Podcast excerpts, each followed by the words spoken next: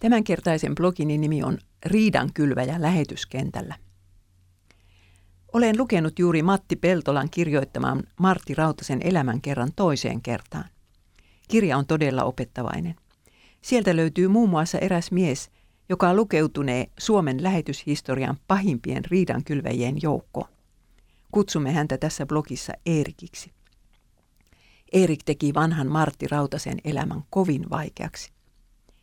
Hän tuli Ampomaalle vuonna 1900, kolme vuosikymmentä ensimmäisten lähettien tulon jälkeen. Erik oli korkeammin koulutettu kuin muut, mutta ei oppinut koskaan ampokieltä yhtä hyvin kuin veteraanilähetit. Erik nostatti monta sotaa monista asioista. Jo pian maahan tultuaan hän nosti esiin kysymyksen, voidaanko tupakkaa käyttää rahan korvikkeena. Siihen asti asia ei ollut ollut mikään ongelma. Tupakan lehdistä tehtyä köyttä oli helppo kuljettaa mukana ja taittaa siitä sopiva pala esimerkiksi lahjaksi. Tupakan terveyshaitoistahan ei tuolloin vielä mitään tiedetty. Moni lähetyssaarnaaja poltti itsekin piippua. Mutta sitten tuli kentälle nuori lähetti, joka alkoi opettaa, etteivät tupakkamiehet pääsekään taivaaseen.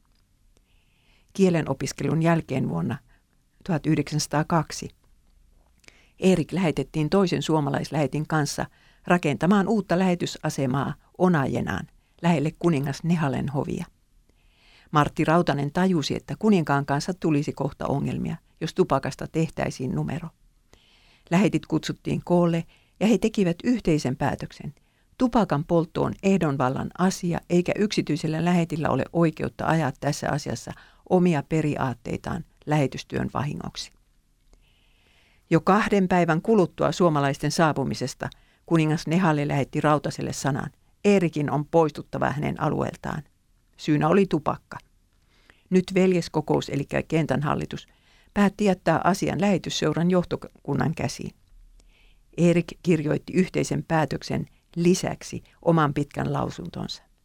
Asiaa perusteellisesti harkittuaan kotimaan pää vastasi, että avustustoiminnassa tupakan, tupakan käyttö on lopetettava, mutta vaihtotavarana sitä saa vielä toistaiseksi käyttää. Ei hän riita loppunut siihen, Erik piti päänsä. Vuonna 1903 Erik lähetettiin aloittamaan työtä Ongan Dieraan yhdessä toisen mieslähetin kanssa. Sielläkin syntyi kohta riita hänen ja kuningas Tsaanikan välille tupakan poltosta. Ambo-kuningas tunsi, että häntä on syvästi loukattu. Koko Ongan Djeran työ joutui vaakalaudalle. Veljeskokous jätti asian jälleen lähetysseuran johtokunnan päätettäväksi, mutta mitään ratkaisua ei saatu aikaan. Sillä välin kuningas Tsaanika karkotti Eerikin valtakunnastaan. Kokonaan ei tupakkakysymys poistunut päiväjärjestyksestä niin kauan kuin Erik toimi Ampomaalla vuoteen 1919 asti. Hän palasi siihen useita kertoja, kirjoittaen kirjeitä lähetysjohtajalle ja uhaten tehdä asiasta kotimaassa julkisen. Erikin kirjeiden sävy loukkasi lähetysseuran johtokuntaa. Mahtikäskyllä tupakan käyttöä maksuvälineenä ei saatu koskaan loppumaan. Se loppui itsestään, kun eurooppalainen raha yleistyi ensimmäisen maailmansodan jälkeen. Ja tämä on vain yksi esimerkki Eerikin soulouluista Ambomaalla. Martti Rautanen oli hänen erityinen vihattinsa, jolle hän vaati, vaati viimeiseen asti potkuja kentältä. Ei yhtään armahtanut vanhaa miestä. Riidan kylväjä on ihminen, joka hajottaa lähettijoukon, viilailee pilkkuja, suoltaa pitkiä syytöskirjelmiä, tekee keppihevosestaan härkäsen, syyttelee toisia eikä näe mitään vikaa itsestään.